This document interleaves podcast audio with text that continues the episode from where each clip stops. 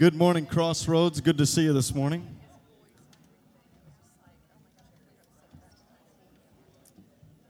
We just wanted to uh, mention before we get going in worship that uh, if if you're up in the balcony, if you'd like to take communion um, after our second song today, uh, as Eddie leads us in, you can go ahead and grab those communion cups today as you're getting prepared. So we wanted to kind of get you prepared for that as we go into that time. But uh, I'm so glad that you're all in the house this morning. And uh, what do you guys think about that weather out there?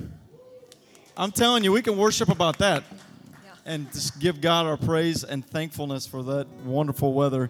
Because I'm telling you, across the states, not everybody's getting that. We can be very thankful. Amen? Well, why don't we stand up and, uh, sorry about that, Josh. Yeah, no, smack Clicking my it. guitar. Smacking his guitar. and uh, let's sing about the everlasting God. Let's go.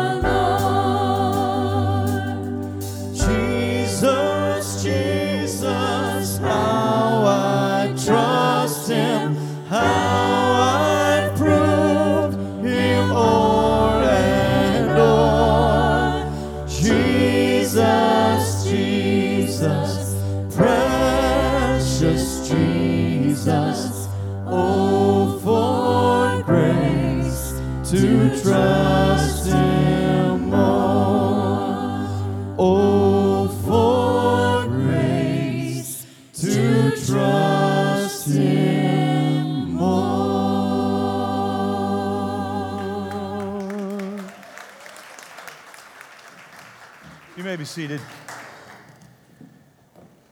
If you're in the balcony and you want to go over to one of those tables and get a communion cup, feel free to do that. We're going to take communion here in just a moment together. I always go back to this thought that how we are as humans and the celebrations and the festivals that we have every year and what a big deal Christmas is sometimes. And uh, I think sometimes we even make it bigger than Easter. It probably shouldn't be. You know, Jesus never, never asked us to remember his birth. Never really said anything about it, actually. But he did ask us to remember his death and his resurrection. And from time to time in our lives, we, we take communion to honor that, to reaffirm, recommit our, ourselves to Christ. As you and I both know that we live in a polluted world, and we are flawed creatures. It's hard to be out in that wallowing around, and not get some of it on you. And that's, that, that's the point. So this morning, uh, we're going to take communion, but I always go uh, 1 Corinthians chapter 11 to verse 27. It's a word of warning that Paul gives us. So anyone who eats this bread or drinks this cup of the Lord unworthily is guilty of sinning against the body and the blood of the Lord. That is why you should examine yourself before eating the bread and drinking the cup. So, if you would here for just these next few moments, I just want you to bow your head and close your eyes. And I just want you to let that Holy Spirit take that bright light and search your heart. If there's any sin in there that needs to be confessed, you might do that now. If you got any ills against your brother or your sister, you might take care of that.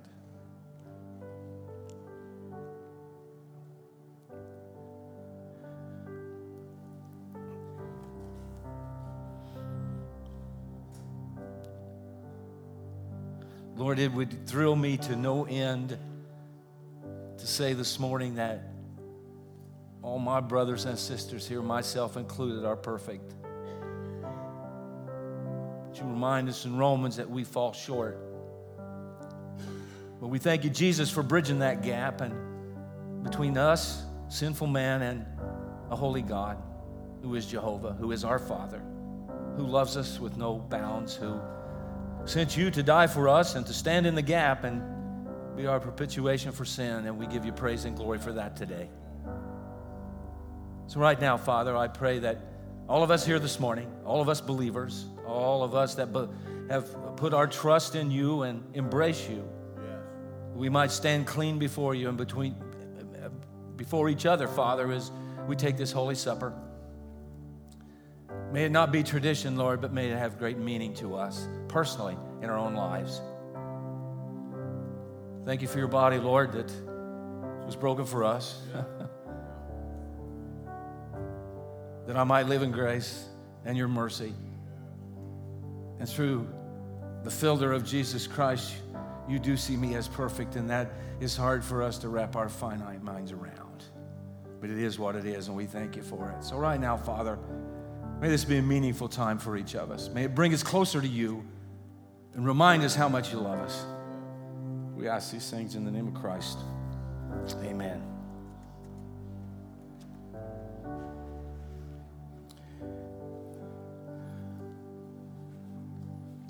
For I pass on to you that which I received from the Lord Himself. On the night when He was betrayed, the Lord Jesus took some bread, gave thanks to God for it, then He broke it in pieces and said, This is my body, which is broken for you. Do this in remembrance of me.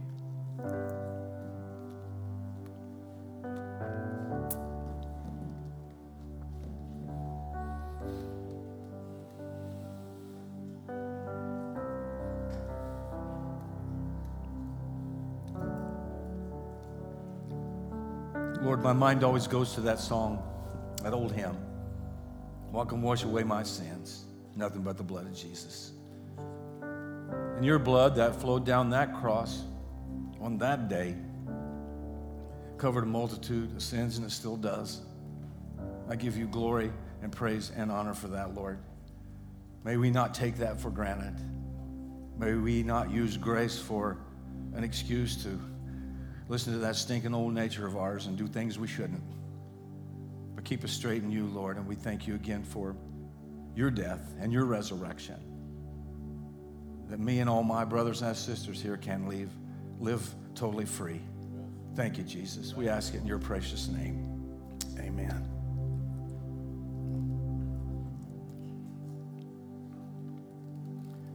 In the same way, he took the cup of the wine after supper, saying, This cup is a new covenant between God and his people, an agreement confirmed as you drink it. For every time you eat the bread and drink this cup, you're announcing the Lord's death until he comes again. The blood of Christ.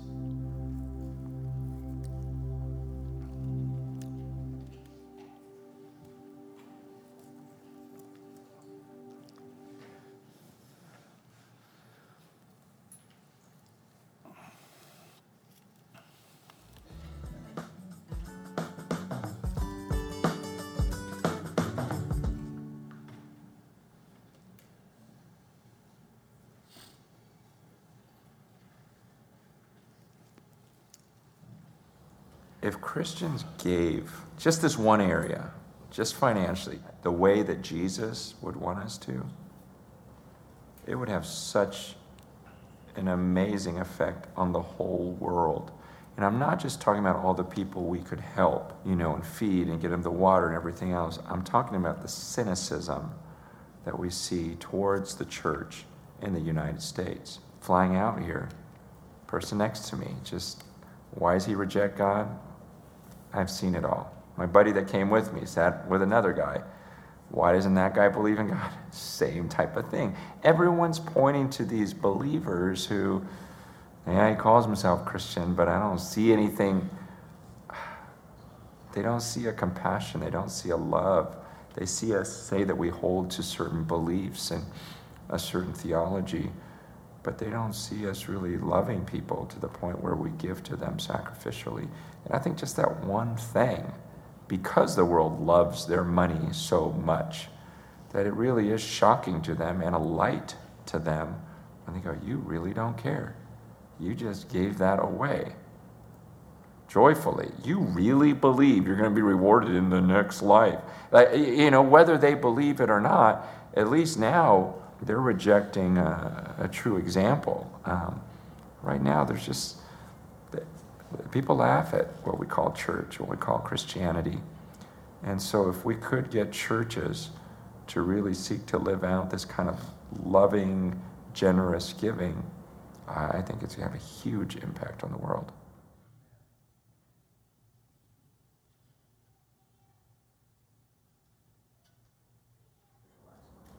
Jesus talked about money so much, so it doesn't make any sense to say, let's talk about spiritual things, not money. Uh, it's like, okay, so then Jesus wasn't real spiritual.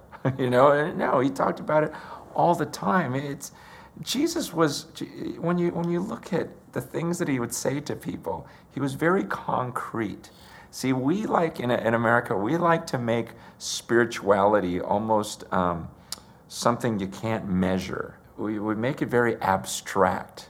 Like, oh, I feel this God, He's just in me. I just know it. You know, and, and well, where's the fruit? You know, where's the love, joy, peace, patience, kindness?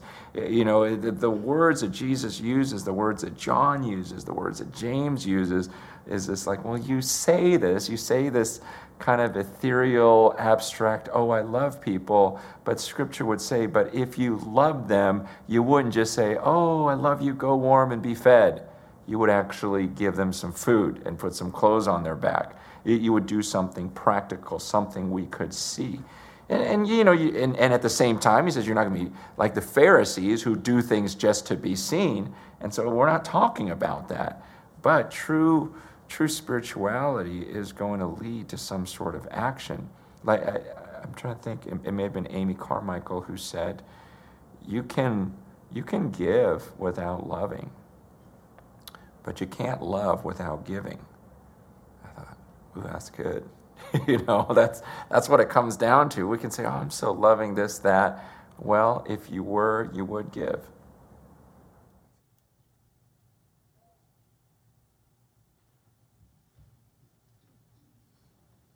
Amen. There is um, an order of service that we, we do. Um, we welcome in the brothers and sisters. That's kind of like the pregame. Uh, we just uh, finished taking the Lord's Supper, which is a service in itself. Uh, we have just come out of a time of giving and a reminder of how we ought to give um, to the kingdom, how we're to sow to the Lord. And so now we, we are going into, uh, about to go into worship. And that's a whole nother thing. Uh, it is when a body of believers come together uh, to get into the presence of God. And the Word of God says in the 95th Psalm, it tells us how we should come uh, prepared to enter into worship. Verse 1 Come, let us sing to the Lord. Let us shout joyfully to the rock of our salvation. Let us come to him with thanksgiving. Let us sing praises. Let, let us sing psalms and praises to him. For the Lord God is great, a great king above all gods. He holds in his hands the depths of the sea, and in this, uh, he holds in his hands the depths of the earth and the highest mountains. The sea belongs to him, for he made it. His hands form the dry land too. Here it is. Come, let us worship and bow down. Let us kneel before the Lord our Maker, for he is our God, and we are his people, and he watches over his flock that is under his care. Oh, I can't get any more amens than that. Listen, as we reflect on the 95th Psalms, we are called into the presence of God. We are exalted to come with joy, thanksgiving, music, song. We are to affirm that He is a great God, our Maker, our Shepherd. We are expected to be welcoming and to welcome into the presence of the Lord, and we have to understand that we are His flock and we are under His care. Which is why we have been called to come together and to lift the name of Jesus and worship us. Are there any worshipers in the house this morning? Just give the Lord a few seconds of praise for all he has done for us. He is a great God and he is our shepherd, and we are under his care. Bless his holy and divine name. Thank you, Crossroads. Appreciate you. Love you. Listen now. Uh, it is in vital importance here at Crossroads that when somebody comes and visits our house, we're to make them feel welcome. Amen?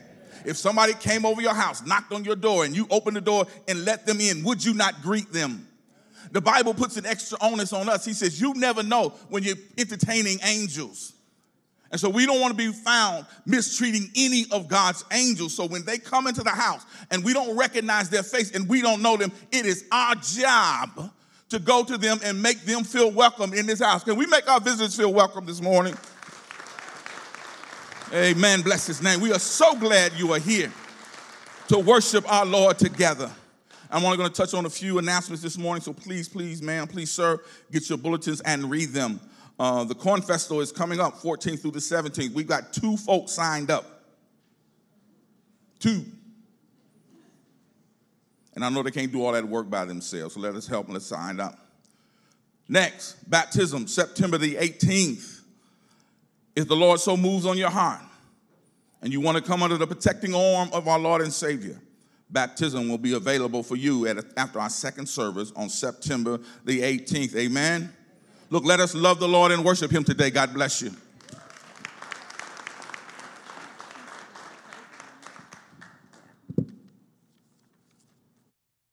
Wait.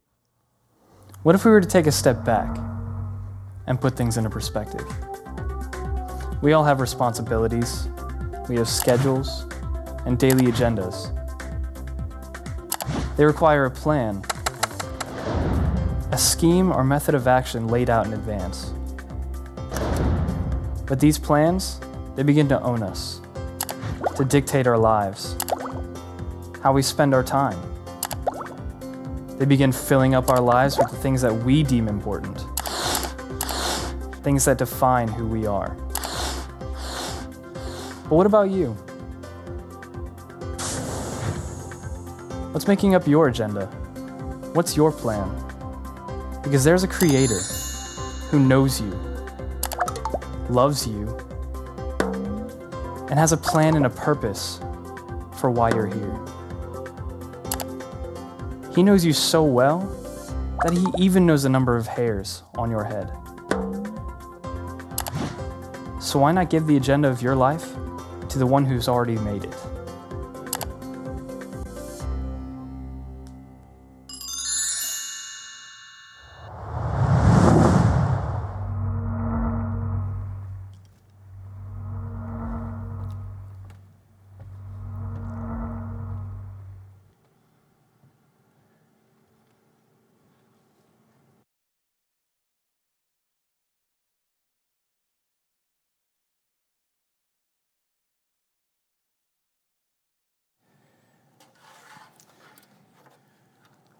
Father, I come to you now, and uh, as always, there um, are people on a prayer list that we put there. And I just pray that we, as the church, that we are diligent to hold those names up to you.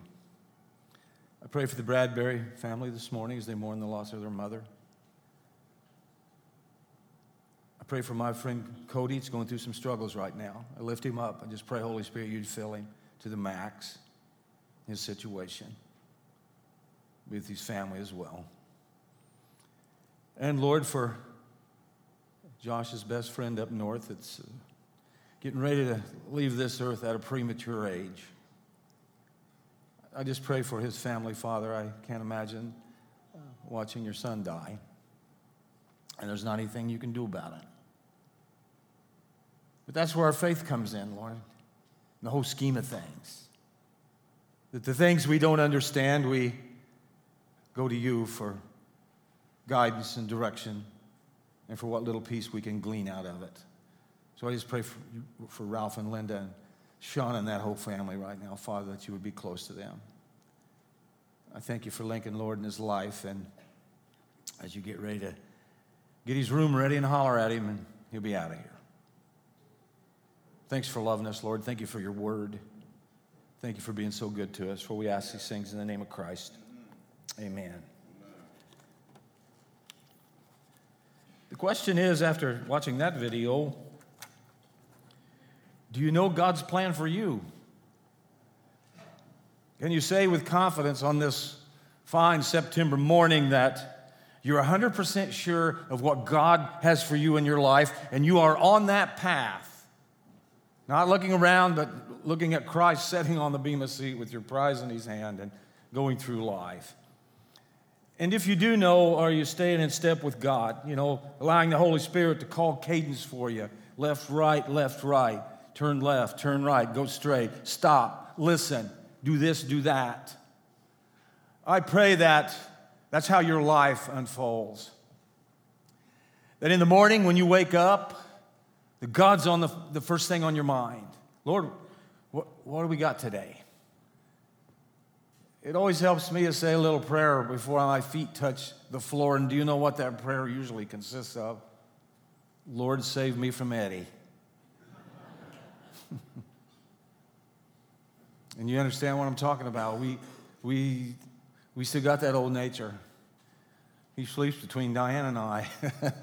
You know what I'm saying? And it's something you have to, you got to nail him to that cross every day, and it's a good thing to do that before you get out of bed. But nonetheless, we get up. And if you don't know God's plan for you this morning, I think the big idea is for you. You need to know God's plan for you. You need to know that. Amen. And I implore you to seek that. And, and I, I pray that you have a great desire to know His plan and to follow it. Yes, because that's where real life in the Spirit is found. We talk a lot about a comfort zone like it's that rug. God blesses you a little in here by giving you salvation and grace and mercy, but the big blessings is when you step off that rug and you step out under faith, under the power of faith in, into the world. I've come to believe that some of the experiences God has allowed me to have that following Christ is an adventure of unparalleled excitement and fulfillment if it's obeyed and it's followed. And sometimes we think this well, you know what, Lord? I'm, I'm really not worthy enough for God to have a plan for me. But the prophet Jeremiah wrote these words for the children of Israel, inspired words that, that God told him to speak in the vernacular of the day so God's people could understand them. And I say this a lot because I, I when you preach from the Old Testament, you, you, you, you, we need to understand that we, the body of Christ, has been grafted in to the family of God. It's not us and them, it's just us. God's words through Jeremiah have great meaning and worth for you and I today. Jeremiah 29 11. For I know the plans I have for you, says the Lord. They are plans for good and not for disaster, to give you a future and a hope. Remember, friend, you are redeemed. You have worth to God. Regardless of your past, you are worth something of great value to our God. We got we got to keep reminding ourselves of that because the world won't. The world tells us how lousy we are, like the L, we're, that we're losers and this and that and the other. We, we, we've got to keep in our minds our worth to God. Here's the amazing thing about God. Nothing shocks God or catches him off guard. He didn't panic when Adam sinned in the garden. He had a plan. He didn't freak out when the world grew so sinful that he had to send a flood to cleanse it and start over again. He had a plan. Sodom and Gomorrah didn't make him gasp. He had a plan. When Jonah ended up inside the whale, God wasn't thrown off. That's because God always has a plan, and He's got one for your life as well. God has a plan. He always has a plan. In Jeremiah 29, we find the children of Israel in Babylon. They're in captivity because of the consequences of their sin. So God promised they would be there forever, that He would bring them home. It's interesting how He told them to live while in captivity. Jeremiah 29, 4 through 14. The Lord Almighty, the God of Israel, sends this message to all the captives he has exiled to Babylon from Jerusalem Build homes and plan to stay, plant gardens and eat the food you produce, marry and have children, then find spouses for them and have many grandchildren, multiply. Do not dwindle away and work for the peace and the prosperity of Babylon. Pray to the Lord for that city where you are held captive. For if Babylon has peace, so will you. You know, as I read this scripture this morning, this thought come to my mind. We, as the children of God, as the body of Christ, wherever we're planted, where we live in our neighborhood, we should bring blessing to that neighborhood because we're there, in a sense. Not to be arrogant, but the fact that we have, we have something to share with them. We, we will be good neighbors, hopefully. He goes on in verse 8. The Lord Almighty, the God of Israel, says, Do not let the prophets and mediums who are there in Babylon trick you. Do not listen to their dreams, because they prophesy lies in my name. I have not sent them, says the Lord. The truth is that you will be in Babylon for 70 years, but then I will come and do for you all the good things I have promised, and I will bring you home again. For I know the plans I have for you, says the Lord. They are plans for good and not for disaster, to give you a future and a hope. In those days when you pray, I will listen. If you look for me in earnest, you will find me when you seek me. I will be found by you, says the Lord. I will end your captivity, restore your fortunes. I will gather you out of the nations where I sent you and bring you home again to your own land. In these verses, God gives nine restoration promises to his children. And I believe they apply to us today, we who are in some form of captivity today the captivity of consequences caused by our sin and disobedience to God our Father. But regardless of what that captivity is, or regardless how long you've been there, first, God wants you to know that He wants to be there with you in that to help get you through it. And secondly, He wants to lead you out of it as you follow His plan for your life. I hope that makes sense. as I said, God is not shocked by some of the things that we say, do, or act. He knows us. At 30, over 35 years in the ministry, I'm pretty much the same way. It, with my life and the experiences I had, it, it's, it's hard for anyone to come in and sit across from my desk and shock me anymore. It, it, breaks your heart, and there's tragedy in some of their stories, but as far as being blown out of my seat, that, that doesn't happen anymore because I pretty much heard it all. But one thing that amazes me, has amazed me the most, as far as since I've been a follower of Christ, the people that have come, that has bowed the knee, given their heart to Christ, but they've not given him the thing that holds them captive, whether it's a habit, uh, a bad thought, the past, whatever happened, uh, reputation doesn't matter. Man, they get up and they, and they keep it. And they walk through life and they try to follow Christ and they're still held captive when He wants us to be free, you see. I, I want you to understand that. God is in the restoration business. He redeems, He restores you and I, just as He did His people Israel all those years ago.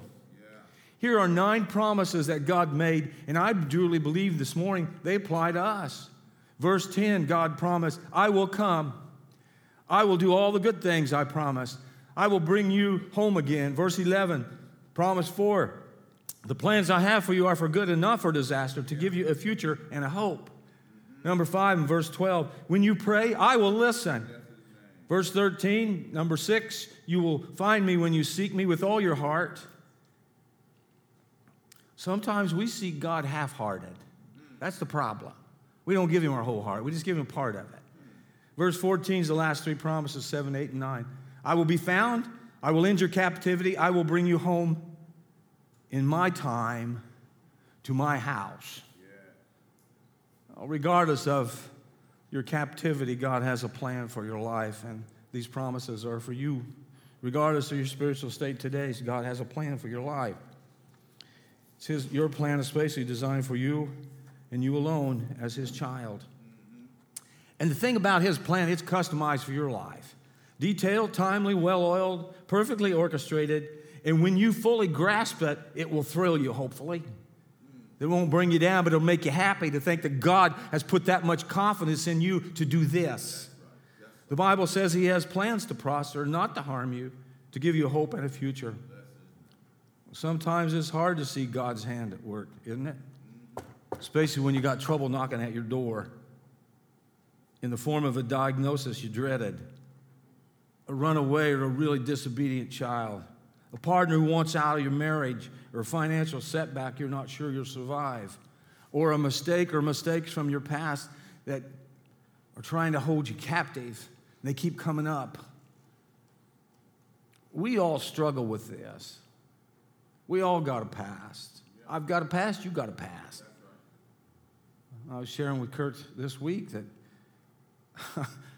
sometimes I can't get over things that happened years and years ago. It's, it, Satan brings that up and he messes with me with it.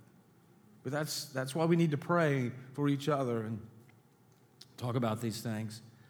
When the crisis you're facing makes you want to throw in the towel, remember this our problems become God's opportunities. It's a chance for Him to come in, to, and He loves to transform our most costly mistakes into pricely gems of wisdom our bruises and bleeding places into greater strength, and our deepest fears into unshakable faith.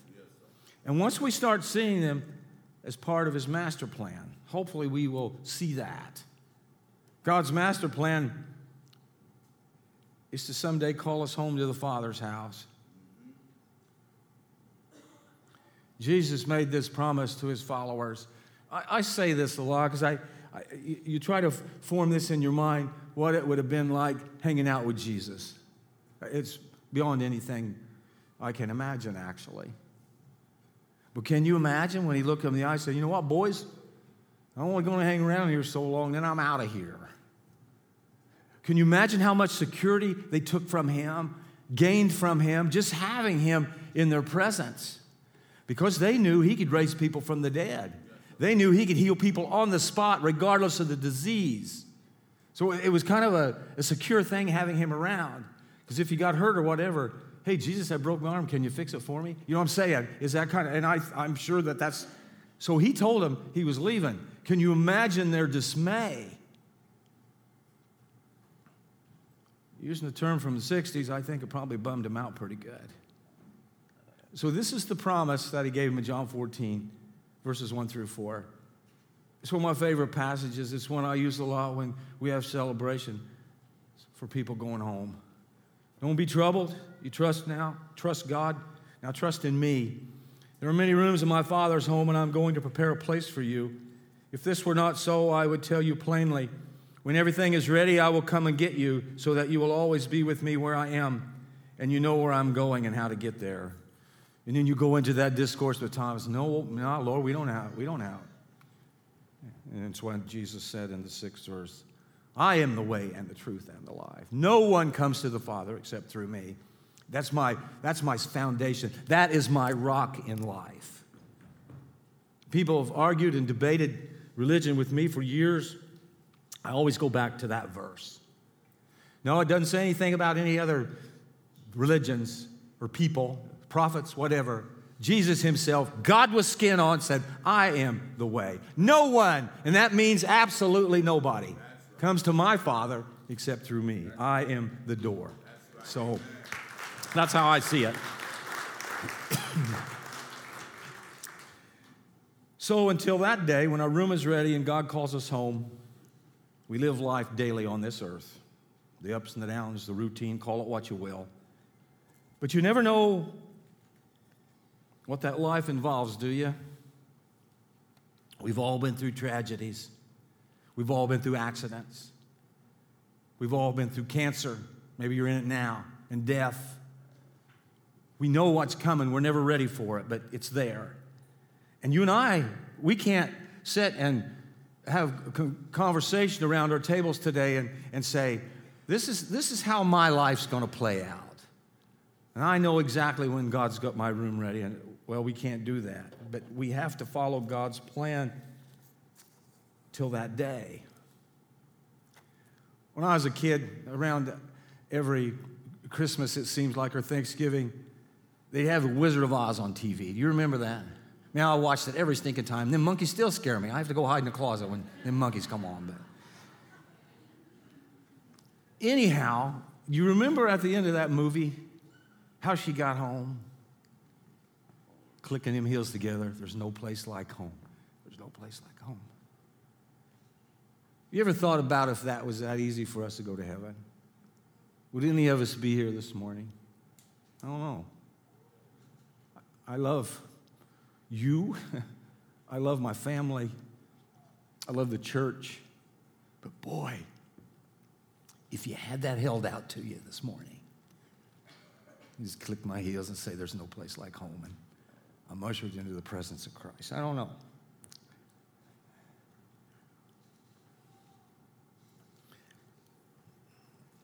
God's not giving me that choice, but He has some people, and some people have chosen to stay. Apollo 13 was the seventh manned mission in the American Apollo space program, and the third intended to land on the moon. The craft was launched April 11, 1970 at 1313 Central Standard Time from the Kennedy Space Center in Florida. But the lunar landing was aborted after an oxygen tank exploded two days later, crippling the service module upon which the com- command module depended. Despite great hardship caused by limited power, loss of cabin heat, shortage of drinking water, and the critical need to make makeshift repairs to the carbon dioxide removal system, the crew returned safely to Earth on April 17. The movie based on this incident was released on June 30th, 1995. Tom Hanks played Jim Lovell in this clip. And in this clip, it's an old interview that they had taken um, weeks before he went on this mission. It's kind of interesting. I want you to listen um, to what he says. He talks about the faith of finding our way home. Let's watch. Apollo 13 Commander Jim Lovell has more time in space, almost 24 days already, than any other man. And I asked him recently if he ever was scared. Oh, well, I've had an engine flame out a few times in an aircraft and was kind of curious as to whether it was going to light up again, things of that nature. But uh, they, they seem to work out. Is there a specific instance in an airplane emergency when you can recall fear? Uh, well, I tell you, I remember this one time. I'm uh, I'm in a banshee at night in combat conditions, so there's no running lights on the carrier. Uh, it was the Shangri-La. And we were in the Sea of Japan, and my my radar had jammed, and my homing signal was gone because somebody in Japan was actually using the same frequency, and so it was it was leading me away from where I was supposed to be. And I'm looking down at a big black ocean, so uh, I flip on my map light, and then suddenly, zap, everything shorts out right there in my cockpit. All my instruments are gone, my lights are gone, and I can't even tell now what my altitude is. Uh, I know I'm running out of fuel, so I'm thinking about uh, about ditching in the ocean, and I I look down there, and then in in the darkness, there's this uh, there's this green trail. It's like a long carpet that's just laid out right beneath me, and it was the algae, right? It was that phosphorescent stuff that gets churned up in the wake of a big ship, and it was it was it was just leading me home. And now, if my cockpit lights hadn't shorted out, there's no way I'd have ever been able to see that. So, uh, you uh, you never know what what events are going to transpire to get you home.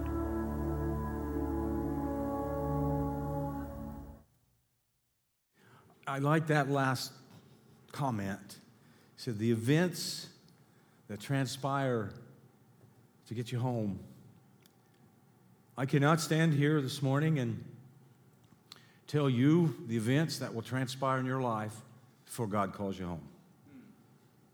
I believe that many will be supernatural, like fluorescent algae in the Sea of Japan that he talked about, or a text, or a call or some explained happening perhaps caused by an angel.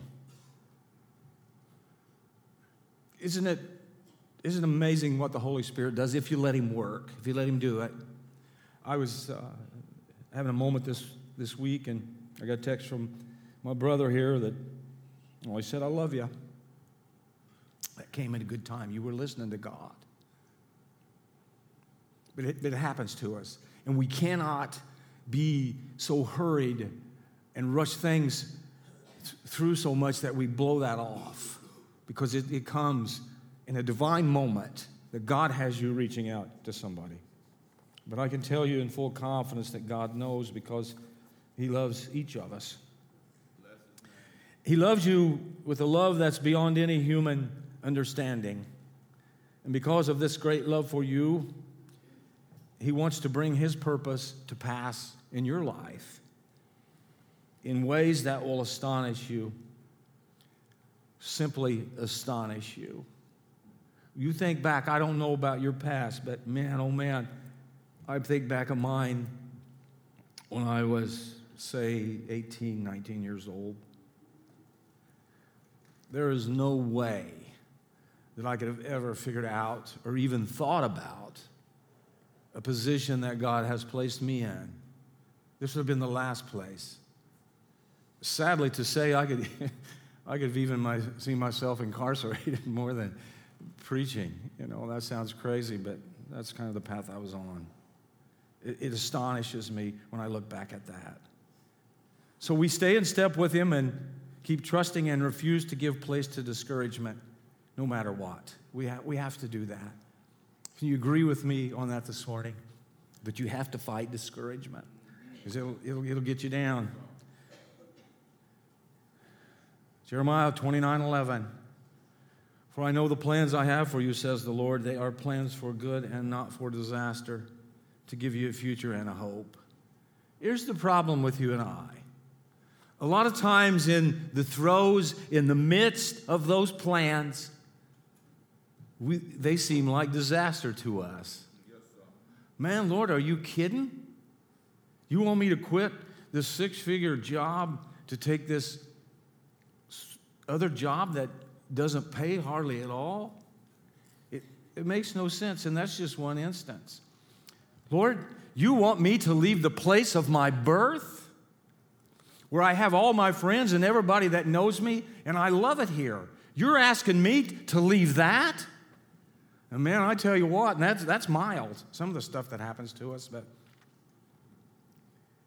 there are plans for good and not for disaster. That, that's the way we have to see that. And who in here this morning doesn't want a future and a hope? And God's offering that to you today, right now, actually. Yes, You know God's plan for your life?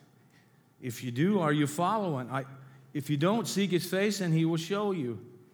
And that, that's why we, as a church, as people that serve you, as a staff, we, we want to help you do that. That's why we yammer so much about life development.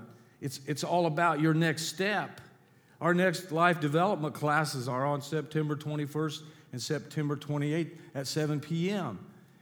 101's the first entrance into membership. If you hadn't taken that, put your name down, pray about it, take it, do it. If you need 201, take it. And these are progressive. 301, you need to take it. If you haven't taken 401, you need to take that. And 501, you need to take that. These are opportunities for you to grow. We do not want you on that day in the future standing before the throne and God's asking you these questions, and you say, Man, Lord, them knotheads at Crossroads, they didn't teach me squat. We don't, we don't want to hear that. We want to hear, you know what? We grew because we listened to the pastor, even though it was a stretch. But we listened and we took those classes and, and we, we, we, we became members that we, we, we learned how to mature by Bible study and prayer. We, we, uh, we learned our gifts and where to get plugged in. We learned our mission in life. And then we learned how to worship. That, that is the, that's what these classes teach. And, and I know many of you stuck in the middle somewhere, but I, I implore you, I ask you on bended knee this morning, if you've not taken that next step, to sign that card and make every effort to come and be a part of that. God's promises for you today, He is speaking these words to you through this servant. So I want you to open your heart right now. I want you to close your eyes, bow your head. And God is speaking these to you, He's saying them to you directly. I will come to you, ask me.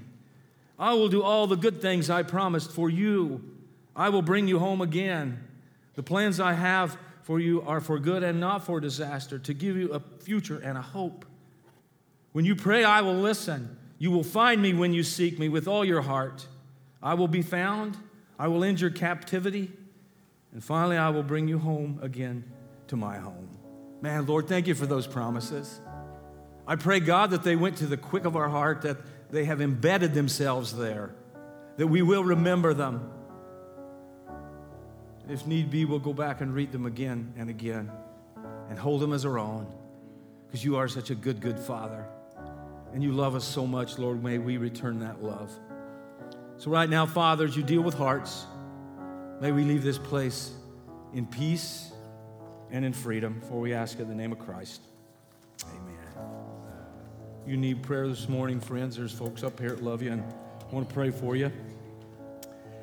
You need Jesus this morning, you can come. You can accept him in your seat, but if you do, let us know as we want to we want to help you. We want to baptize you and love you. So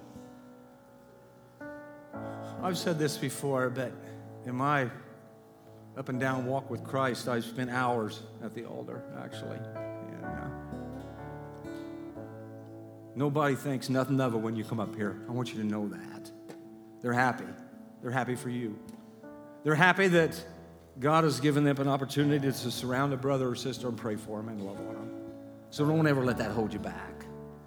You know, I'm like Paul, I'm the chief of sinners. So you can't come up here and confess something that will mess me up because I've already been there down that road. Love you guys.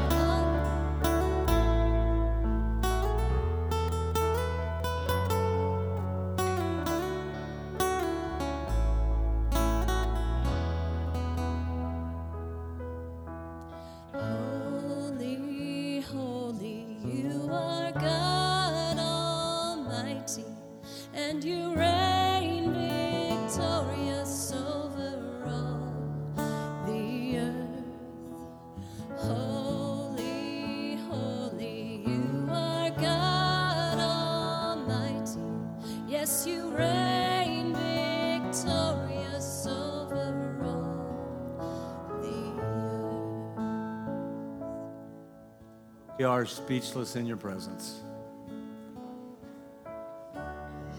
What a great thing it is to bask in your love. See you at work in our lives. That you are fond of the likes of us and who we are. Is because of you, Jesus, and we give you praise and honor and glory for that this morning. Help us to leave this place free, lighthearted in the fact that we are on your path. And regardless where you lead us this week, you're going to go before us and you're going to fill us, Holy Spirit, with the strength to go and do whatever you ask us to do. Help us to be obedient children this week, for we ask all these things in the name of Christ. Amen. Well, as we lead out this morning, thank you for being a part of our worship. We just want to remind you that Jesus Christ is a chain breaker. Amen? Amen. If you've been walking the same old road for miles and miles, if you've been hearing the same old voice tell the same old lies, if you've been trying to fill the same old holes inside, there's a better life. There's a better life. If you've got pain, He's a pain taker. If you feel lost, He's a way maker. If you need freedom, a saving, He's a prison shaking Savior. If you've got chains, He's a chain breaker.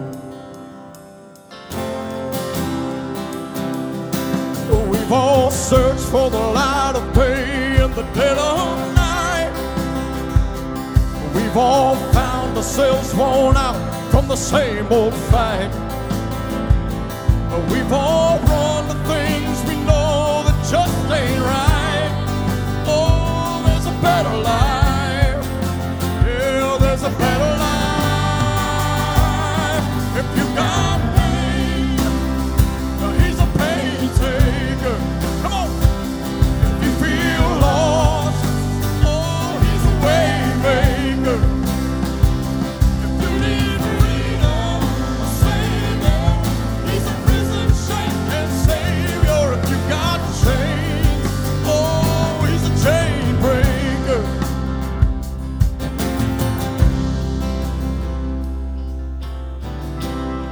Believe it, come on.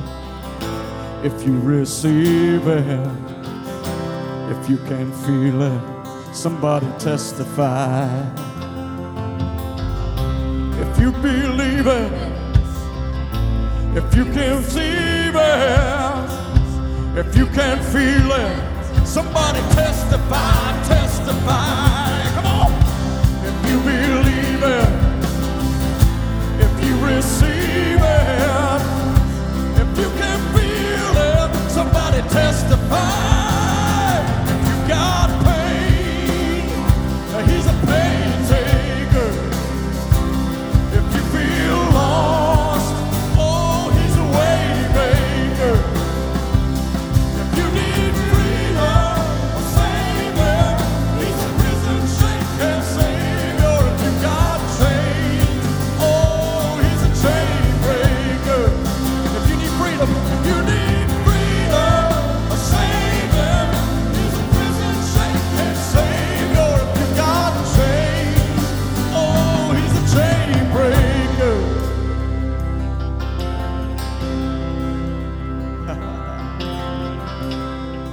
God bless you as you're going out. Remember, God has a way and a plan for your life. God bless you. We'll see you.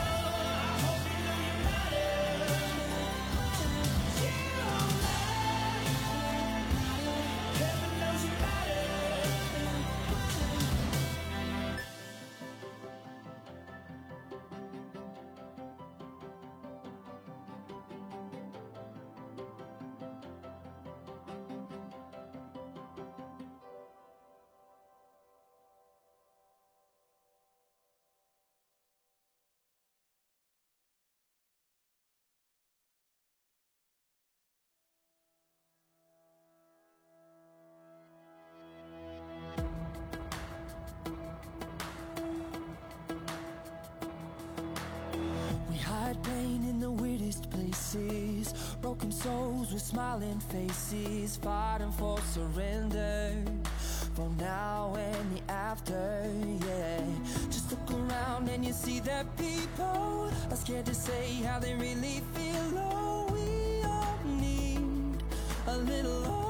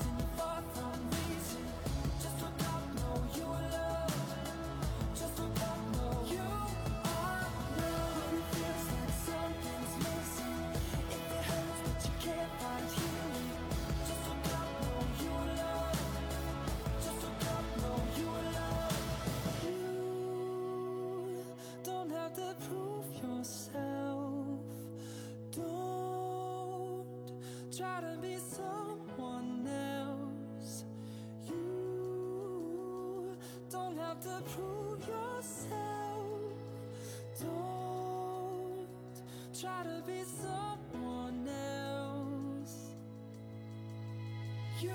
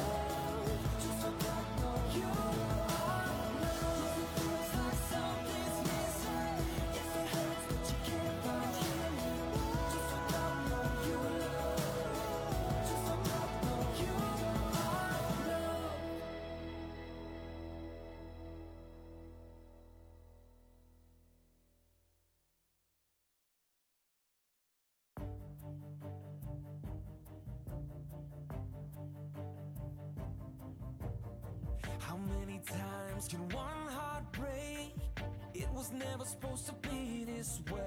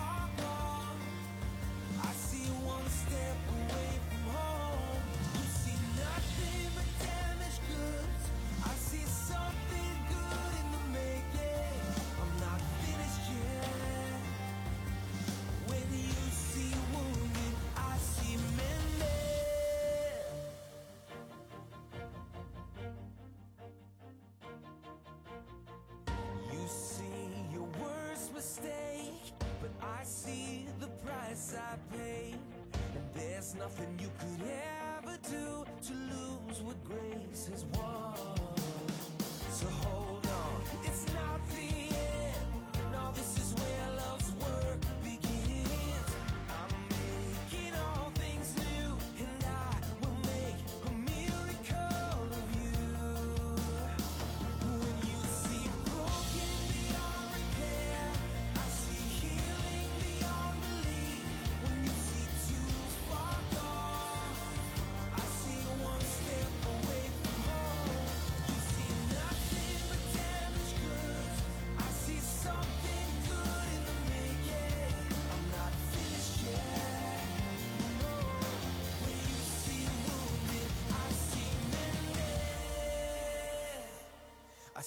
my child.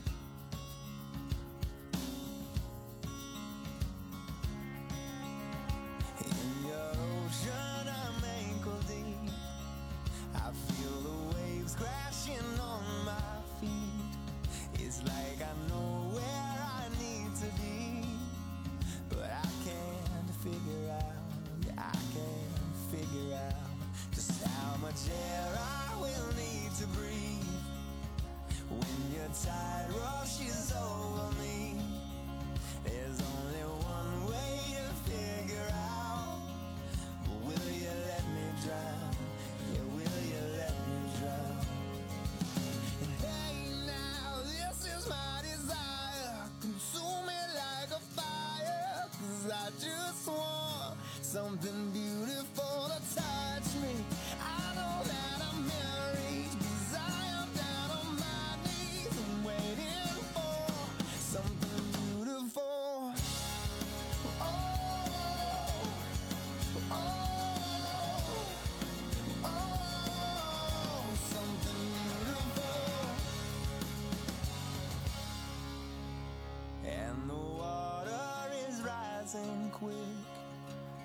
For years I was scared of it. We can't be sure when it will subside. So I won't leave your side. No, I can't leave your side.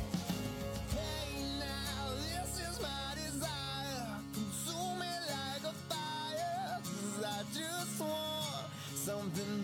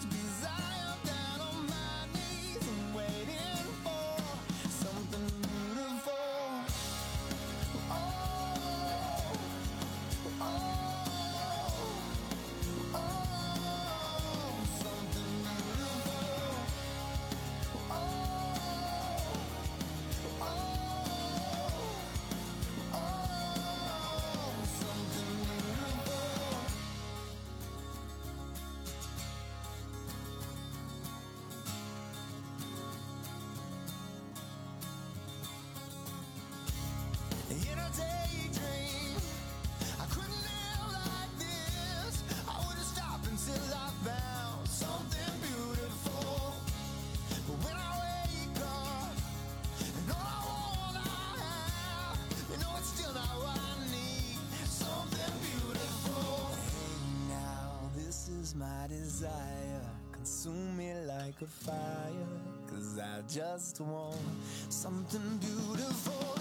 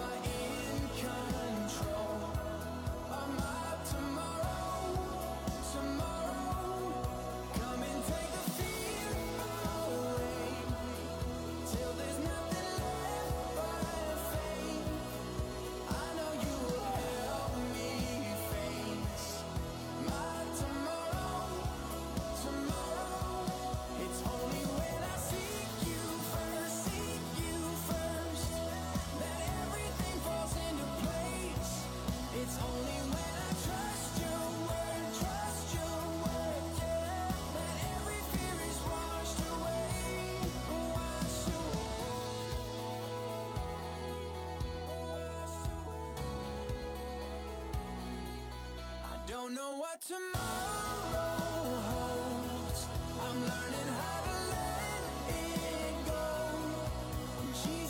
are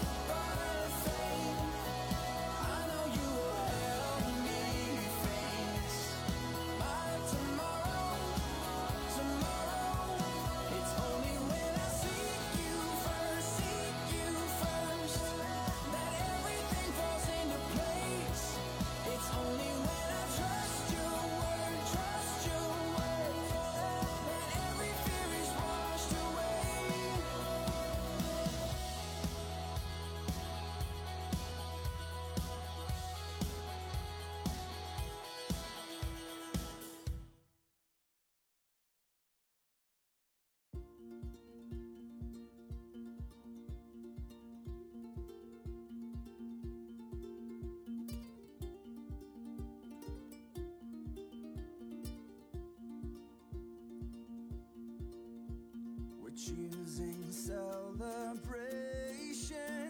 breaking into freedom. You're the soul, you're the soul of our hearts. We cast aside our shadows, trust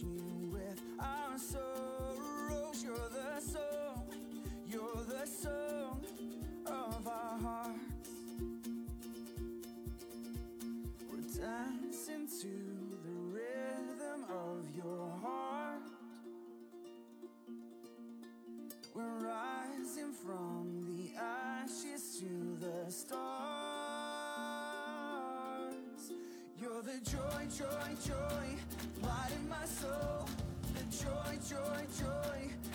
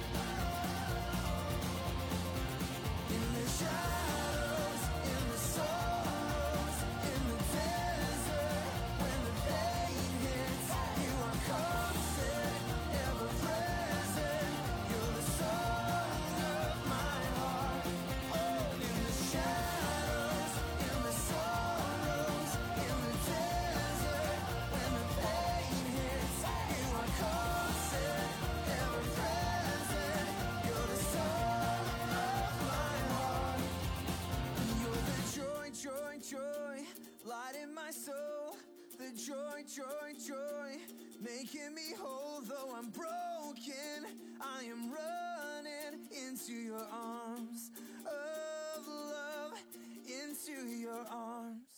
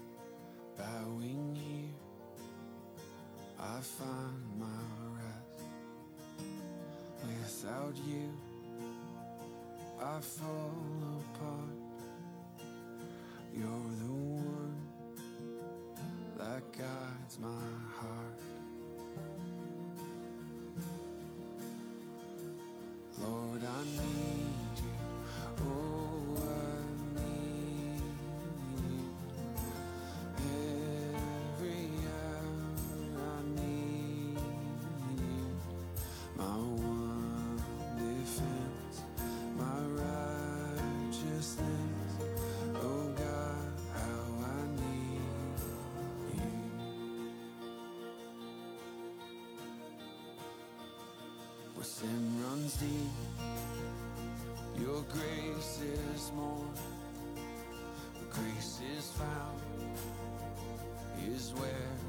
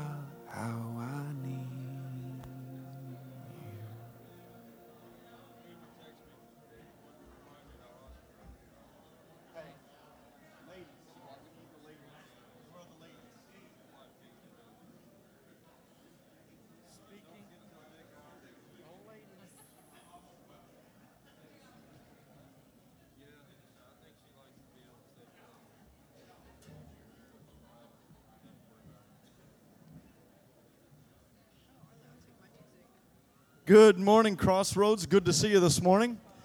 I hope you're glad to be in the house. We are, uh, how about that weather out there? I'm telling you, not everybody is getting this weather in the United States. Is that, you know that, right?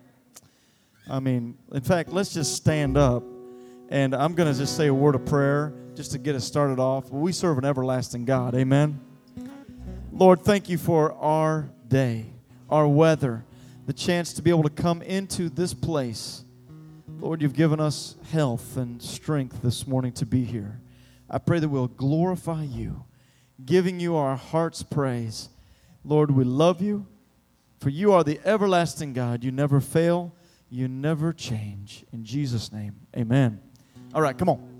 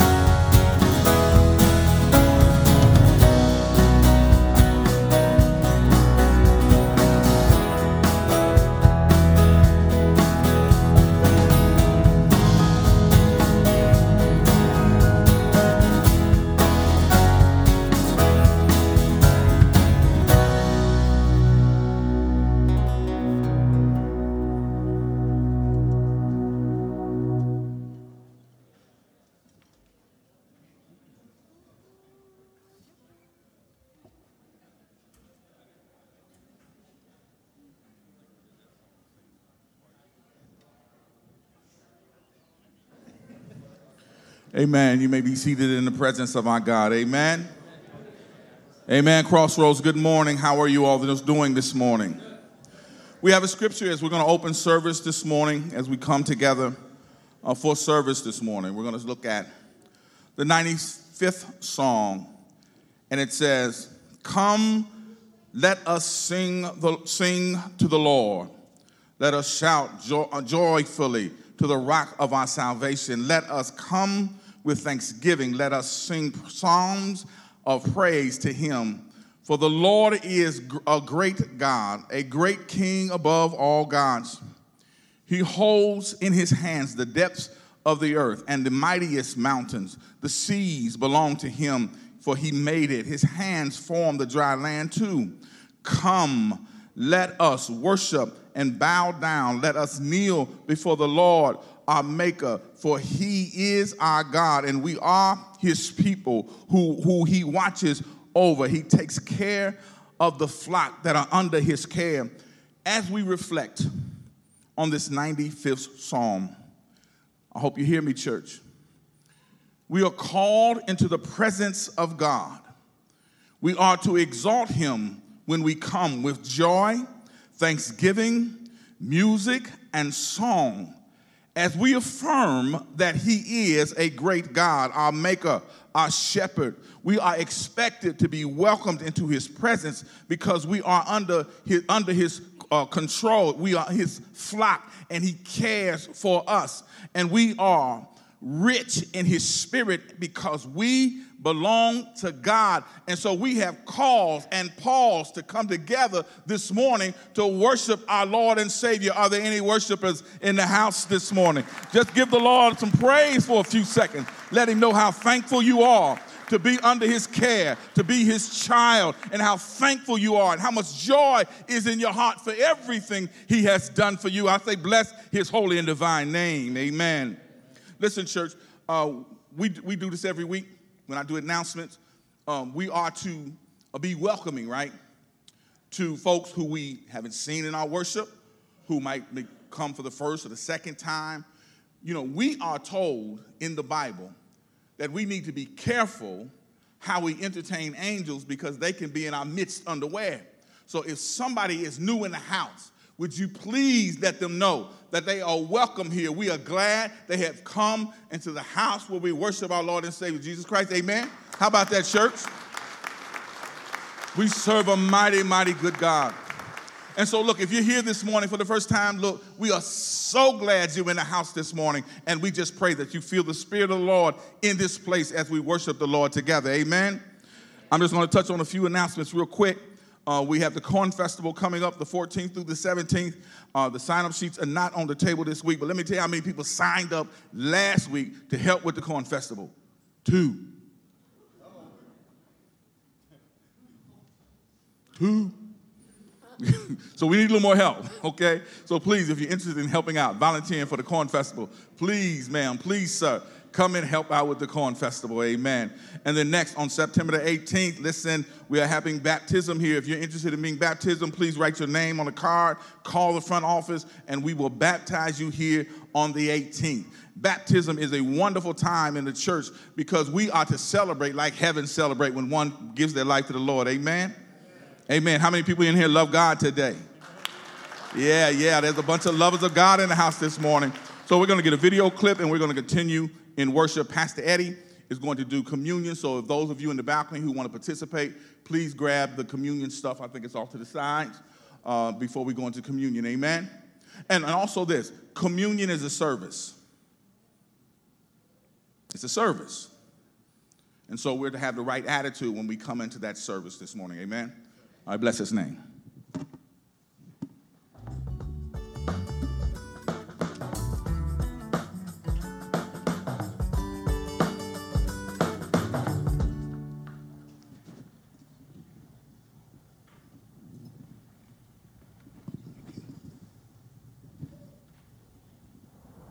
If Christians gave just this one area, just financially, the way that Jesus would want us to, it would have such an amazing effect on the whole world. And I'm not just talking about all the people we could help, you know, and feed and get them the water and everything else. I'm talking about the cynicism that we see towards the church in the United States. Flying out here, person next to me, just why does he reject God? I've seen it all. My buddy that came with me sat with another guy. Why doesn't that guy believe in God? Same type of thing. Everyone's pointing to these believers who, yeah, he calls himself Christian, but I don't see anything. They don't see a compassion, they don't see a love. They see us say that we hold to certain beliefs and a certain theology, but they don't see us really loving people to the point where we give to them sacrificially. And I think just that one thing because the world loves their money so much that it really is shocking to them and a light to them when they go, You really don't care. You just gave that away joyfully. You really believe you're going to be rewarded in the next life. Like, you know, whether they believe it or not, at least now they're rejecting a, a true example. Um, right now, there's just people laugh at what we call church, what we call Christianity. And so, if we could get churches to really seek to live out this kind of loving, generous giving, I think it's going to have a huge impact on the world.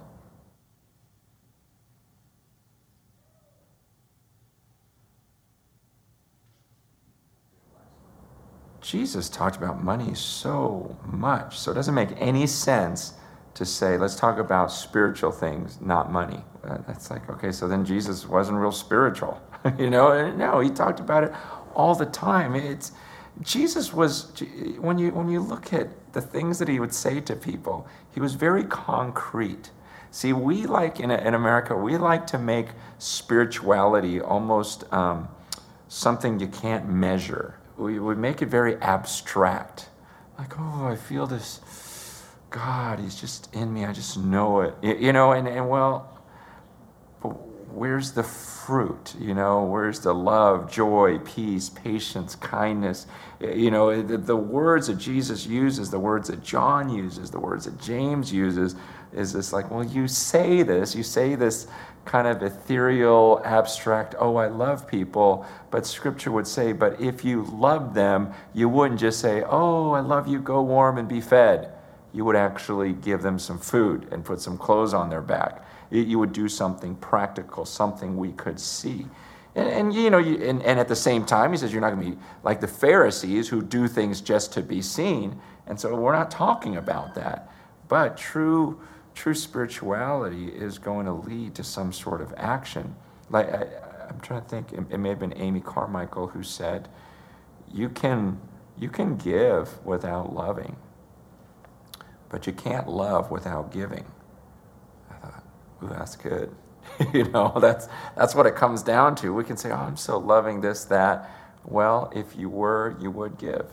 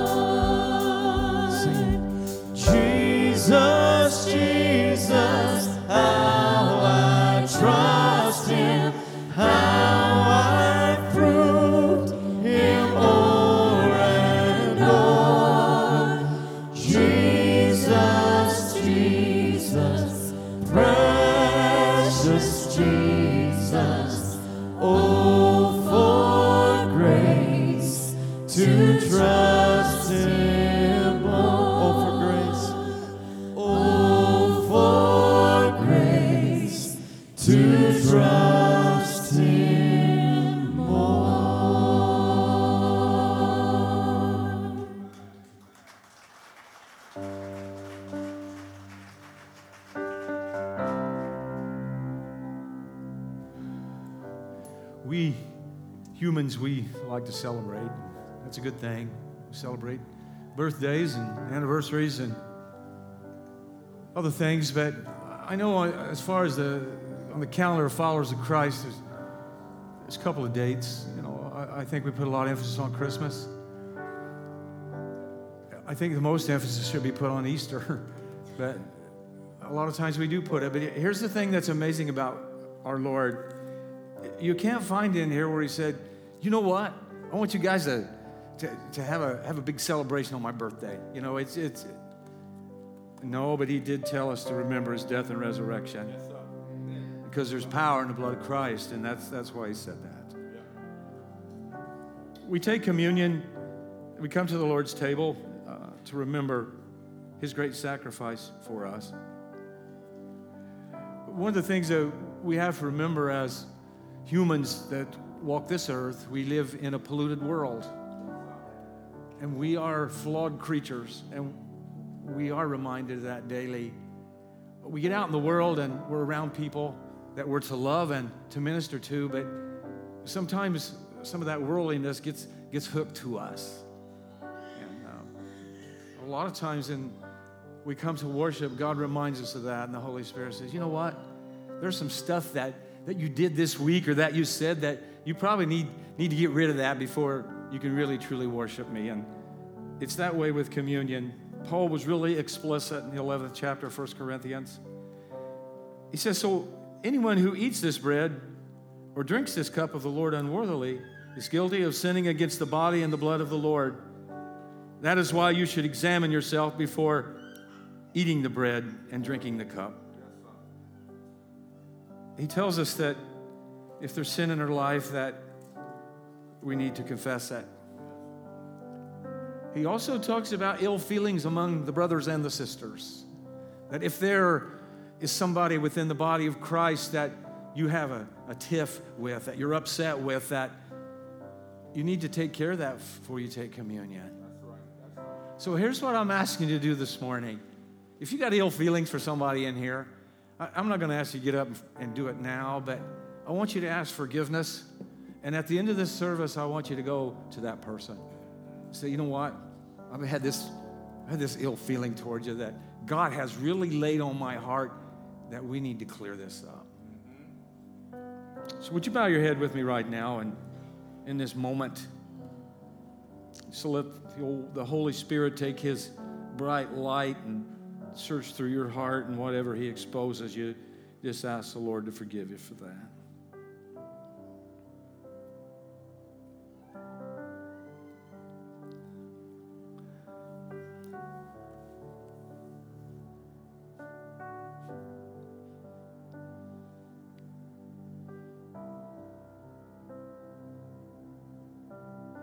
Lord, we realize who we are. And I don't have to remind us of our sinfulness sometimes and getting out of line and not obeying you. You do that, Holy Spirit, and I'm thankful. I'm thankful I'm not in charge of that. I wouldn't do a very good job. But you do an excellent job because there's nothing hidden from you, that everything is exposed and in the light, which is the light of the gospel of Jesus Christ, and you point that out to us. And when you bring it to our hearts, Lord, I pray that, that we just, we just uh, plead uh, mercy and grace and ask for forgiveness, and you take care of it because of what you have done for us. Lord, it's sometimes hard for us to picture your body broken and bleeding. And it, it's even a harder sell is when we realize that it's my sin, that, you, that it's our sin that why you inflicted those marks in your body. And man, oh man, get, we don't like to think about that, but it is what it is. And that's what it is, Father. You've sacrificed yourself for us. So, right now, as we come to this Holy Supper, this sacred table, that it might not be out of tradition or something that we always do, but it, it might have meaning every time we do it. It might cement the fact, Lord, of how much you love us and how much we love you. So, right now, Father, I pray that this is a meaningful moment for all the folks that know you and love you in here, Lord, because this is for your children. We ask these things in the name of Christ. Amen.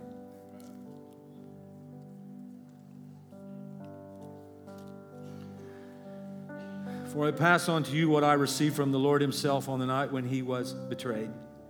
The Lord Jesus took some bread and gave thanks to God for it. Then He broke it in pieces and said, This is my body, which is given for you. Do this in remembrance of me.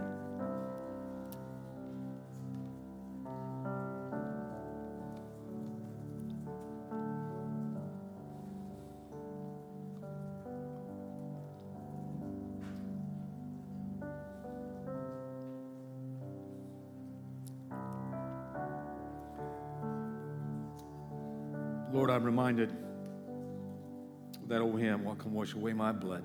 Or what can wash away my sin? Nothing but the blood of Jesus. And Father, I, I thank you for your blood that flowed down on that tough, tough hill that, that day so long ago. A lot of people don't like the sight of blood. Not nuts about it, but when I think about that blood, life giving blood, soul cleansing blood, Lord, I praise you for that. That you did that sacrifice for the likes of me and my brothers and sisters here. For all those in the world, Lord, that acknowledge you. So, right now, Father, as we take this cup, may we remember your death and resurrection, for we do ask it in your name. Amen. In the same way, he took the cup of wine after supper, saying, This cup is the new covenant between God and his people, an agreement confirmed with my blood. Do this to remember me as often as you drink it.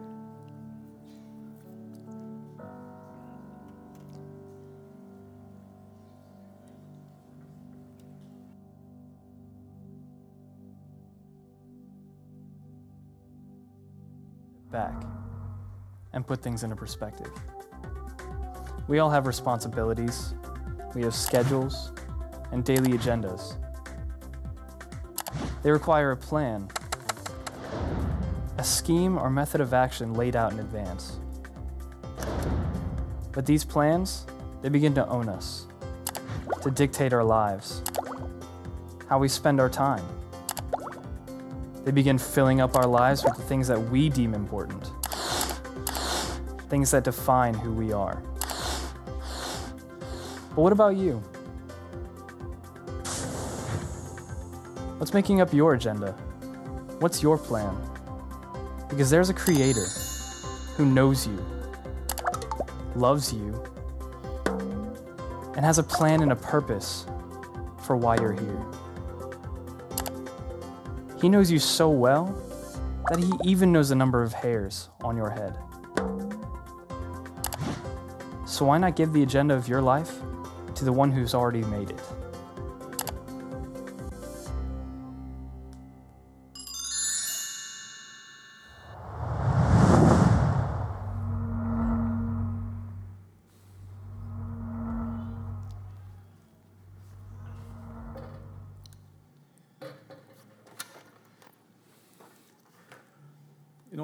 That you are diligent to pray for our folks on our prayer list. We put them there, and people have faith in us that we'll pray for them. Would you bow with me? I, I want to lift those names up to you now. Lord, we lift all those names up right now. You knew who they are and what's going on in their lives. I pray, Holy Spirit, as you go to them, they acknowledge you.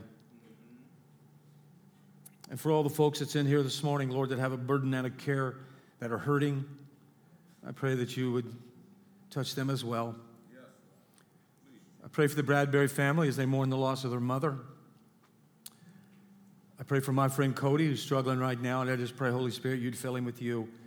Just let him know how much you love him, and his family loves him, and there are people lifting him up for him and his family as well.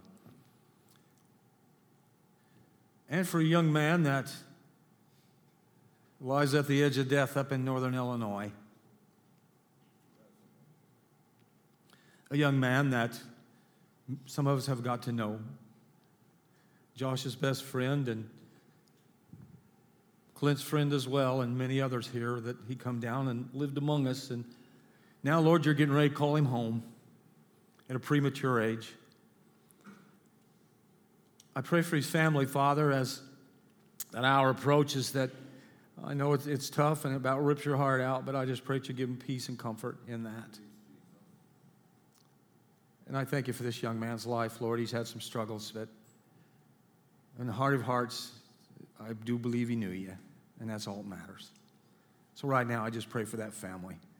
We ask these things in the name of Christ. Amen. Clint, I thought about you when it talked about that uh, hairs on your head because it's easy to count yours. I can count them from here. So anyhow, uh, that, that's why he loves Francis Chan because he has no hair. It doesn't make any difference what he says, but uh, nonetheless, but uh, yeah, I like to give you guys a hard time. I, am sorry for that, but uh, it's like the video said. Do you know God's plan for you? Can you say with confidence this fine September morning that you're 100% sure of what God has for you? That you can sit and articulate that to each other. This is God's plan that, that He has laid out for me. And if you know, are you staying on in step with God and are you allowing the Holy Spirit to count cadence? You know, I talked about being in step with God the last few Sundays and counting cadence. Them drill instructors, left, right, left, right. They turn you to take a right or a left or to stop, about face. I never was good at about face. But they had this, they had this step when you were marching called right oblique or left, and it was kind of a catty corner. Always thought was that was cool, but I messed it up, and sometimes if you mess up, you get thumped. But God doesn't thump us when we mess up, or we'd all be knotheads. You agree with that this morning? I do, actually, especially this one. If you don't know God's plan for your life, I do believe this big idea is for you. We need to know God's plan for you. We all need to know that. So I implore you this morning, beloved, to seek God's face and please have a great desire to know God's plan for you and then, then follow it. Yeah. Because here's what I found that, that's where the greatest blessings are. We, we talk a lot about comfort zones, and if you liken that to this carpet, that, you know, when I'm in here, I'm calling the shots, and I, I don't really get nervous, and I'm not anxious about anything, and God says, Well, I want you to step off that, and I want you to step out where you're stepping in faith with me and on me. And i am ordering your paths not yourself. That is the point. And that's that's that's where that's where real life in the spirit is found. Life in the spirit is found here to a degree but it's nothing like it is out here you see. And, and i see the faith or it's been in my life an adventure of unparalleled excitement and fulfillment. If you decide to obey and follow god it, it's like no other because I say this a lot and I'm like a broken record sometimes. But as you follow Christ and you are obedient, you never know where He's going to ask you to go or what He's going to ask you to do. There is no place, nothing off limits to God if He calls you there. Because He will prepare the way and He'll give you the strength at that time to fulfill whatever that might be. And sometimes we, you know, we think, man, I'm not worthy enough. It's like old Moses making all those excuses to God. I'm not worthy for God to have a plan. Well, I disagree with you. The prophet Jeremiah wrote these words for the children of Israel, inspired words of God, told that was told to speak in the vernacular of the day so his God's people would understand and obey them actually. Here's one thing I like to say a lot when we go into the Old Testament. It is the Old Covenant, and the New Testament's the New Covenant, but we have been grafted in. You know, the Jews rejected Christ, so us Gentiles were grafted into the body. So I believe the words of God are for us in the Old Testament. Jeremiah 29, especially. 29:11 says this. I believe they're relevant today. For I know the plans I have for you, says the Lord. They are plans for good and not for disaster, to give you a future and a hope. Remember, friend, you are redeemed. You are have great worth to God. Each and every person here has great worth to God. You can't imagine what you're worth to God, actually, regardless of your past. You realize that nothing shocks God. And since I've been in the ministry, some of the things that, that I've had people say to me and across from my desk, you, you cannot shock me today. I've pretty much heard it all. And in that, when people say these things, it's sometimes it's a, it's a knife in your heart because you love them and you just can't believe that they're in that situation or, or that they have this sin to confess or this heinous crime that they've even committed. It, it's, it, it, it works on me because I love them and I, I hate to see that in their life. Nothing shocks God or catches him off guard. He didn't panic when Adam sinned in the garden, he had a plan. He didn't freak out when the world grew so sinful that he had to send the flood to cleanse it and start over again because he had a plan. Sodom and Gomorrah didn't make him gasp. He had a plan. When Jonah ended up inside the whale, God wasn't thrown. That's because God always has a plan and he's got one for your life as well. Jeremiah 29, we find the children of Israel in captivity because of the consequences of their sin. God promised they would not be there forever, that He would bring them home. It's interesting, it's interesting to know or to read here how He told them to live in captivity. Jeremiah 29, 4 through 14. The Lord Almighty, the God of Israel, sends this message to all the captives He has exiled to Babylon from Jerusalem. Build homes, plan to stay. Plant gardens, eat the food you produce. Marry and have children, then find spouses for them and have many grandchildren. Multiply, do not dwindle away. And work for the peace and prosperity of Babylon. Pray to the Lord for that city where you are held captive. For if Babylon has peace, so will you. I had a thought this morning as I read this scripture where the child of God is planted in your neighborhood, wherever you live, you are supposed to bring a blessing into that neighborhood because Jesus flows through you. You should be the best neighbor ever. You should be the most friendly and most compassionate neighbor ever. That was the point behind that, and that is what God was saying. Most of us, if we're in captivity, we go around all long faced and whining, griping and complaining. God says, just live a normal life. I'll get you out of here. Verse 8 The Lord Almighty, the God of Israel, says, Do not let the prophets and mediums who are there in Babylon trick you. Do not listen to their dreams, because they prophesy lies in my name. I have not sent them, says the Lord. The truth is that you will be in Babylon for 70 years. But then I will come and do for you all the good things I have promised, and I will bring you home again. For I know the plans I have for you, says the Lord. They are plans for good and not for disaster, to give you a future and a hope. In those days when you pray, I will listen. If you look for me in earnest, you will find me when you seek me. I will be found by you, says the Lord. I will end your captivity and restore your fortunes. I will gather you out of the nations where I sent you and bring you home again to your own land. So, in these verses, God gives nine restoration promises. I do believe they apply to us today. We who are in some form of captivity, especially a captivity of consequences caused by our sin and disobedience to God our Father. It's always amazed me over the years that I have met people that bowed the knee and their heart to Christ, and they were held captive by an addiction, a habit, something that was not good for them.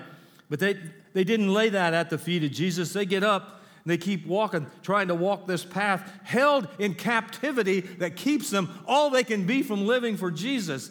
I, I, as one of them, I, I know that. I've lived that. I understand that.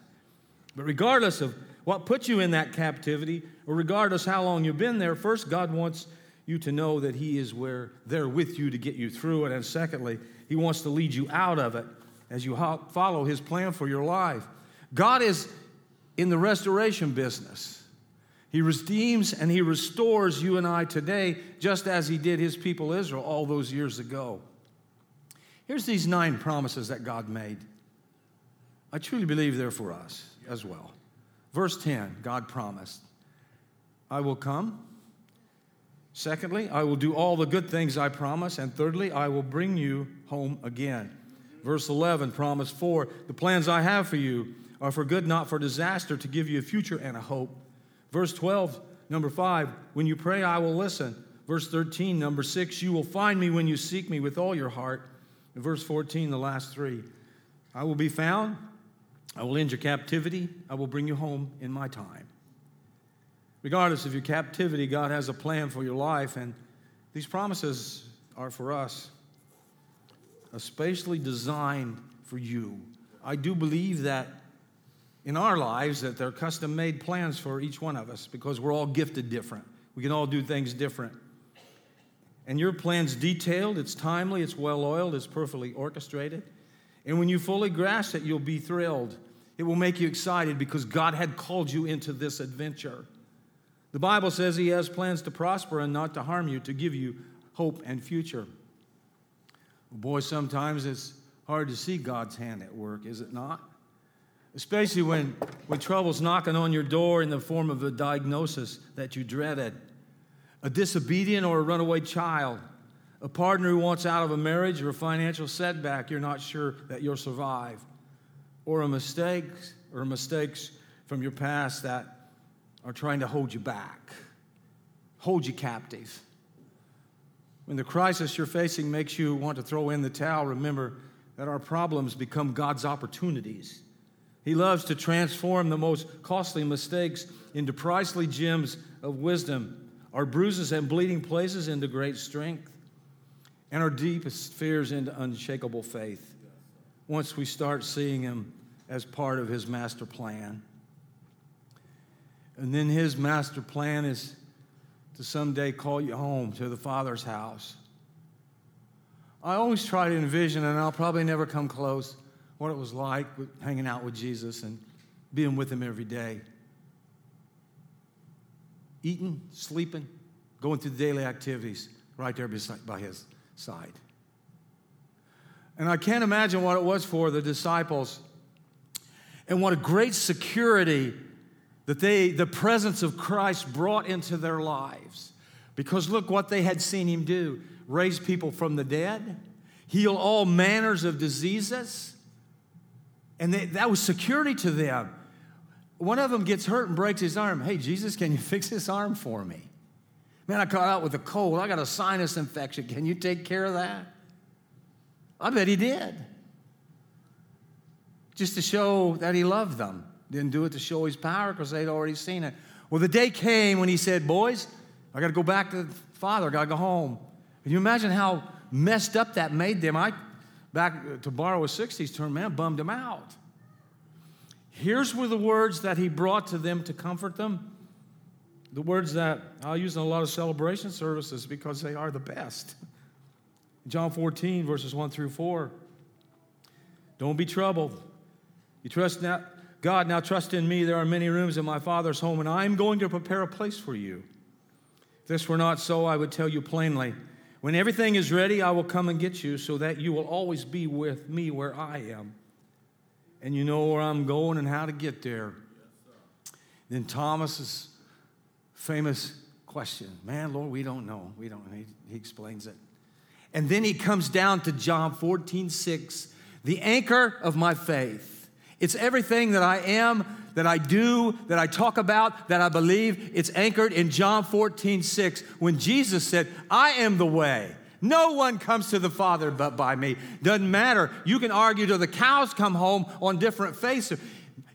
It's irrelevant to me because Jesus Christ, God was sent on, said, I am the way and the truth. No one, absolutely no one, comes to the Father through me. That's why I believe what I believe. That, that's what we have. That's what I do believe we have to believe. It's our foundation. This is where we start with people. We've had many discussions on essentials and non essentials. Essentials are this is the infallible Word of God. It come from straight from heaven, and He used mortal men to write it under the power of the Holy Spirit. That is an essential. Another essential that Jesus Christ was God with skin on. Now, there's a lot of non essentials that we add on that that we can disagree on and be brothers and sisters in Christ and win the world to Jesus. That's our point. That's why we're here. But that, my friends, that is, that is my anchor. And this is what we do. We, we stand on that until that day when our room is ready and God calls us home. And we live daily on this earth. Sometimes it does feel like it gets in a drudgery into a routine, but I do believe if we stay tight with Jesus and that Holy Spirit is active in our lives, I think we can make every day an adventure in Christ. I do believe that. In the morning, when you open them eyes, hopefully, you see God. It's a God, it, it's God in the morning when you wake up. And you say a little prayer before you get out of bed. I always say this one prayer before my feet touch the, the ground Lord, save me today from Eddie. Save me from me. Save me from the old nature that comes creeping up that doesn't want to, to go your path. It's my first prayer. And then it's great to try to pray that armor and to put it on it because you're going into battle. We live in a fallen world. And to get ready for the day's activity. Because you and I never know what's going to happen that day, do you? We don't know what's involved. I can't tell you what will transpire in your life before your final hour comes and God calls you home on this earth. I don't know that. We'd probably shudder if we did. But I do know this that God is real. And as we go through these times in our lives and we got a hold of his hand, that, that he's, he's going to lead us through it and we're not going to be alone. When I was a kid, about every Thanksgiving and around Christmas, they'd start showing The Wizard of Oz on TV. Half of was in black and white. And then finally, when color came and Dorothy landed or got in Oz, you know, color came. What I'm alluding to is the end of the movie, end of the show. She wanted to go back to Kansas. What'd she do? Click those heels. There's no place like home.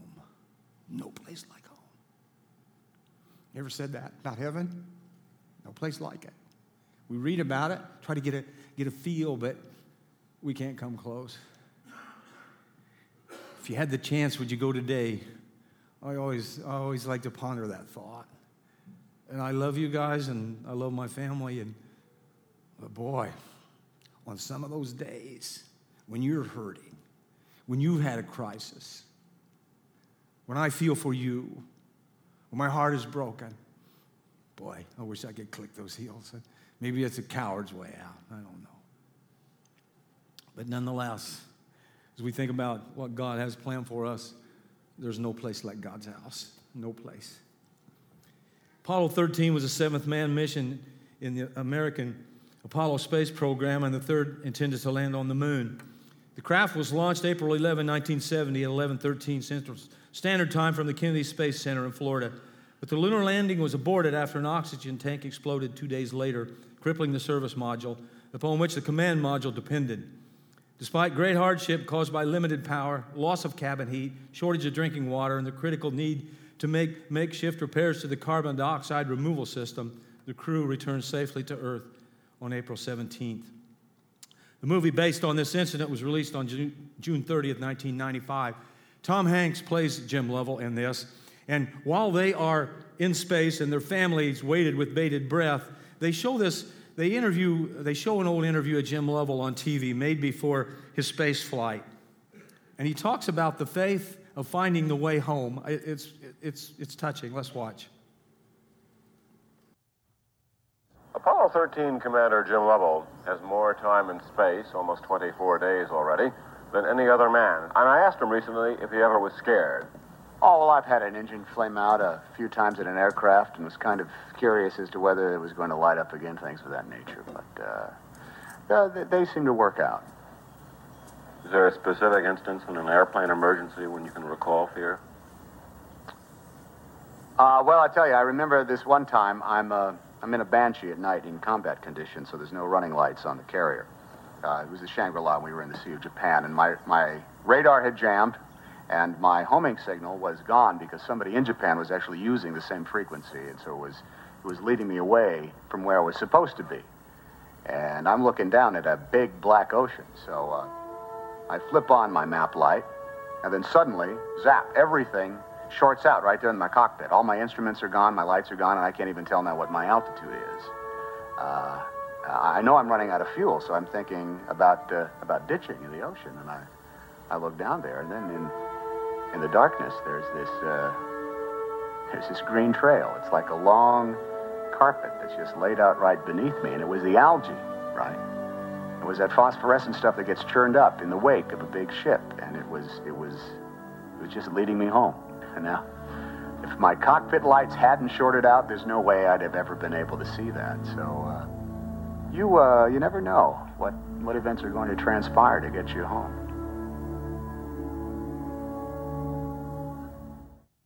You never know the events that will transpire to lead you home. Like I said, I can't stand here this morning and tell you what events will transpire in your life that God will use to bring you home. I believe many of them will be supernatural like fluorescent algae on the Sea of Japan, or a text, or a call, or an unexpected happening, perhaps even caused by an angel. When the Holy Spirit lays the name on your heart, don't brush it away. Don't be too hurried to not do anything about it. God does that for a reason. Whether it's to pray, whether it's to encourage, whether it's to give him a call, uh, this brother sent me a text this week, and all he said, he told me I love me, but it came at a good time for me. I appreciate that. It, he was obedient.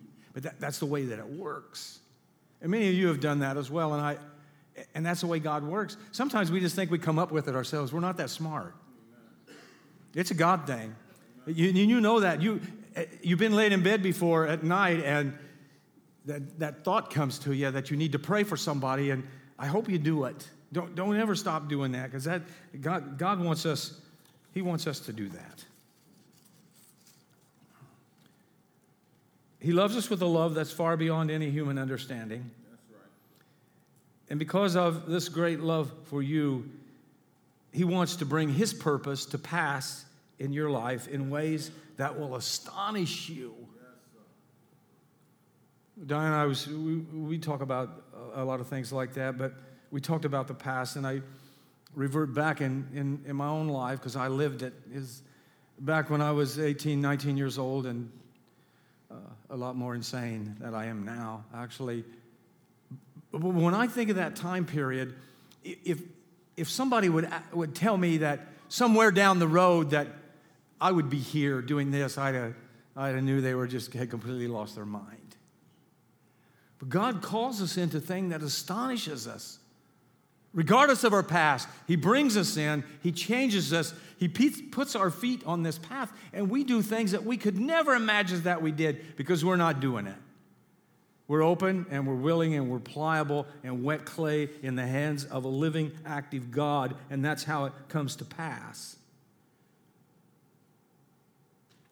So we got to stay in step with Him, keep trusting, and refuse to give place to discouragement no matter what. I want you to do that. Do not give way to discouragement because it is a dead end street. Jeremiah 29 11. For I know the plans I have for you, says the Lord. They are plans for good and not for disaster, to give you a future and a hope. But in this passage where it says not for disaster, a lot of times God will come to you and ask you to do something that you, don't, you really don't want to do. That it is not in your paradigm. It is not something that you really want to do when God comes and says, Hey, I want you to give up this six figure income job and I want you to come over here and work for this a lot less amount. Man, Lord, are you nuts? I don't want to do that. God says, I'm not asking if you want to, I'm asking, telling you to do it. That's the difference, you see. Or, man, Lord, I, I love where I live.